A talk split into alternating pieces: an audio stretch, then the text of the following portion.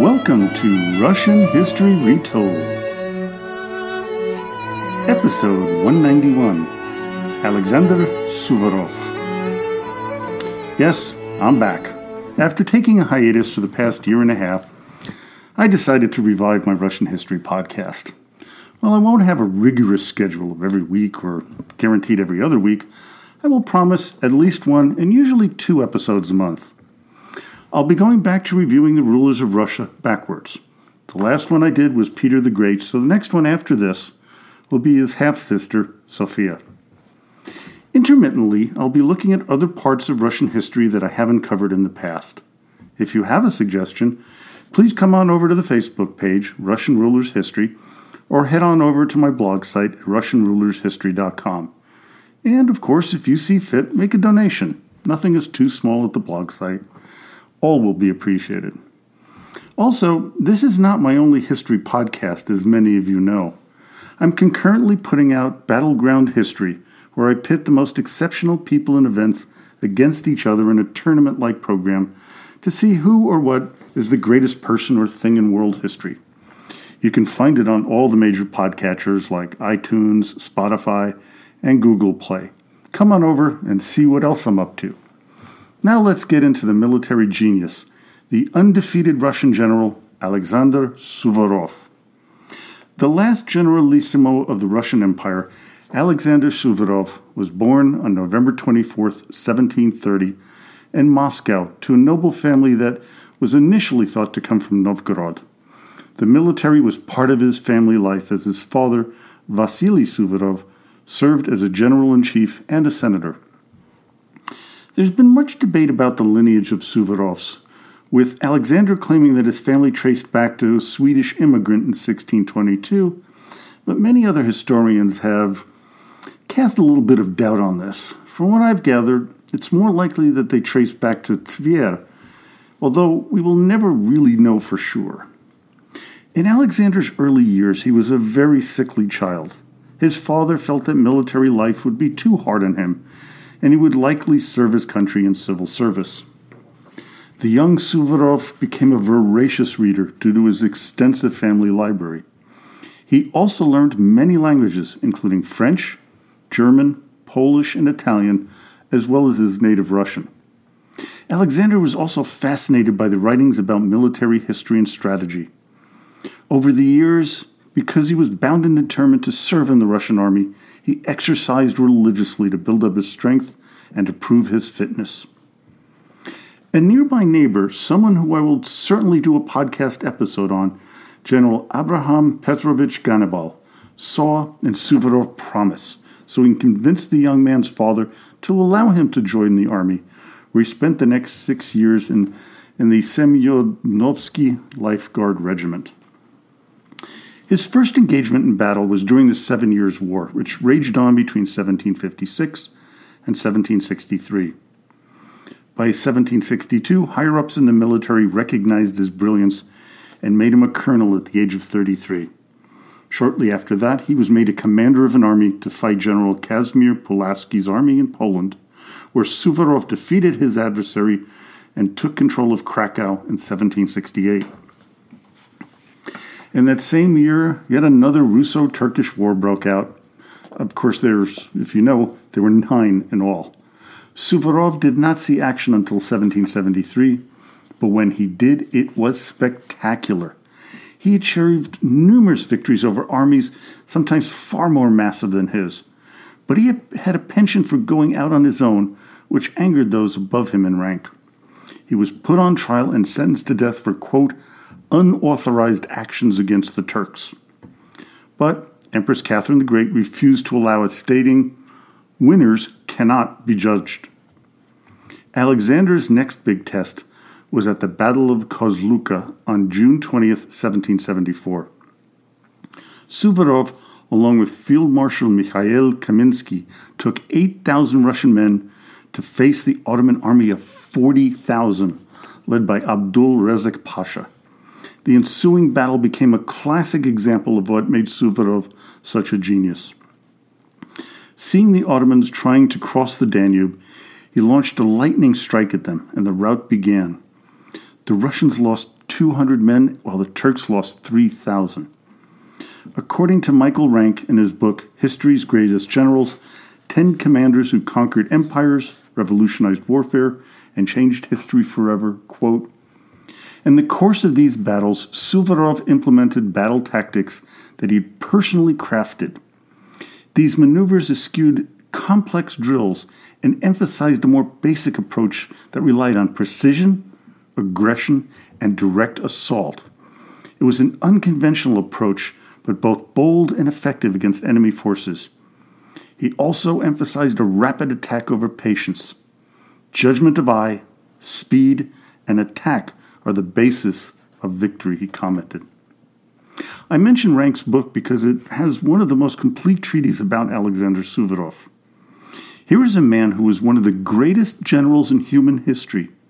Suvorov won every single battle he commanded for a record of 93 wins with no defeats. Yet, in my extensive library of Russian history, there's a number of the books that never even mention his name. There are exceptions like Riasanovsky's and Steinberg's A History of Russia, Henri Troyat's biography of Catherine the Great, and Duffy and Ricci's book Czars. So, time to end that rant and head back to Suvorov's career. By the end of the Russo Turkish War in 1774, Alexander was made a lieutenant general. What is striking about Suvorov from this time on was his respect by his own soldiers. Alexander was what we call a soldier's general. His reputation was one where he made sure that his men were paid on time, which was the exception rather than the rule. They were well fed and well equipped, something that generals in the early 20th century in Russia seem to have forgotten. Post 1774 until 1786, Suvorov served in the Kuban, the Crimea, the Caucasus, Finland, and parts of Russia. In 1786, he was named General of the Infantry after his time in the Caucasus. During his time of service, Alexander put to pen a number of works about military tactics, like the Science of Victory and Suzdal Regulations, along with the rules for the Kuban and Crimean Corps, rules for the conduct of military actions in the mountains, and rules for the medical officers. Suvorov's light began to shine even brighter during the next Russo Turkish War, fought between 1787 and 1792. His victories at the Battle of Kinburn and Ochkov, as well as the successful siege of the previously thought to be impenetrable fortress of Ismail, were testimonies to Alexander's brilliance. His tactic at Kinburn to quickly counteract the Turks was based on his tenet that, quote, a strong pursuit gives no time for the enemy to think, takes advantage of victory, uproots him, and cuts off his escape route. At the siege of Ismail, Suvorov ordered the beginning of the artillery bombardment of the city to commence at 3 a.m. on December 22, 1789, ending at 5:30 a.m. when his troops, numbering about 30,000, stormed the city, which was garrisoned by 40,000 Turkish soldiers. In the ensuing battle, the Ottomans lost 26,000 men, with the Russians suffering only 4,300 casualties, of which 1,800 were killed. Suvorov's next assignment would be his most controversial, which was in 1794 to crush the Polish rebellion. He quickly dispatched the rebels in a battle that I'm not even going to try to pronounce correctly, but we'll give it the old college try anyway. The Battle of Mieściejowicz, where the Russian captured the Polish commander in chief, Tadeusz Kosciuszko. The controversy comes from the attack on the city of Praga by a Cossack contingent under Suvorov. The Cossacks slaughtered around 20,000 civilians, but we're not sure whether this was under orders of the general or not. Whatever the case, he was blamed by many for the slaughter. His response was cold. It read, quote, It is very difficult to do one's duty. I was considered a barbarian because at the storming of the Praga, 7,000 people were killed. Europe says that I'm a monster. I've read this in the papers, but I would like to talk to the people about this and ask them is it not better to finish a war with the death of 7,000 people rather than to drag it on and kill a hundred thousand. Ever the pragmatist, And Alexander Suvorov was not one to embellish things, as his note to Empress Catherine was short and sweet after the capture of Warsaw later in the campaign. Quote, Hurrah! From Warsaw, Suvorov. That was it. Shortly after the end of the Polish War, the now 64 year old decided to retire at his estate in Konshanskoye, in part because Catherine had died in 1796 and her pomp and circumstance son Paul had taken over. Paul loved drills and parades, something that Suvorov despised. That and Alexander was a terrible politician, unable to deal with court intrigues. There was another storm on the horizon that forced Paul to recall the general in 1798, and that was the emergence of Napoleon Bonaparte. Suvorov was called upon to defend Italy from French forces, which he did with his usual flair and ruthlessness. He won battle after battle against some of Napoleon's best generals, like Jean Moreau and Etienne Macdonald. Suvorov pushed the French out of Italy and had his sights set on marching to Paris. The Russian allies, though, Great Britain and Austria, did not warm up to the idea of an army led by Suvorov, and it could head into the heart of Western Europe. His new order was to head to Switzerland to protect the Austrians there. Yet again, despite terrible odds, Suvorov was able to defeat a number of French armies and cross through the Alps in a manner which reminded many historians of Hannibal's march 2,000 years earlier. His men's crossing through a 9,000 foot mountain pass was extraordinary as he was low on supplies and food. During the march, one third of his army was lost. But because of the amazing feat of bravery and audaciousness, Suvorov was given the highest rank possible in the Russian military, that of Generalissimo. He would be the fourth and the last person to be given that title. Still, it would not last long.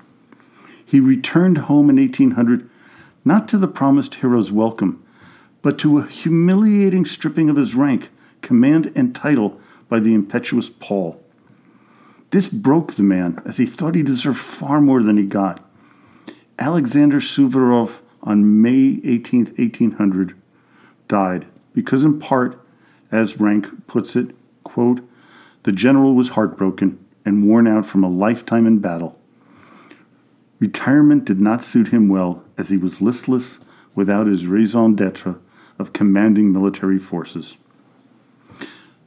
Another reason that is brought out in the chapter about Alexander is that his home life, what little there was of it, was loveless. An example Rank gives is a letter to Suvorov that's excuse me that Suvorov sent to his wife. In it, he only said, quote, alive, in health, serving, Suvorov. Reading that, you can understand why on his tombstone it says just three words Here lies Suvorov the general, who was one of the only military leaders in world history to die undefeated, joining the ranks of those like Alexander the Great and Khalid ibn al Walid. Alexander Suvorov is the least known of the greats. Today, there is a military decoration in the Russian Federation in his name known as the Order of Suvorov. Again, quoting Rank Among military historians and the Russian people, his reputation as a commander was second to none. The man whose father thought he would never amount to anything proved indispensable to his country. Well, I hope you enjoyed today's episode. I am ever so happy to restart the podcast. It was because of all the fans on the Facebook page, Russian Rulers History Podcast, that I decided to get back into the game. I can't tell you how much I appreciate all of your support. Your love of Russian history rekindled mine. Thank you for that. Join me next time when I pick up where I left off in my retelling the story of the rulers of Russia, when we discuss the regency of Sophia, Peter the Great's half sister. So, until next time, до свидания и спасибо большое.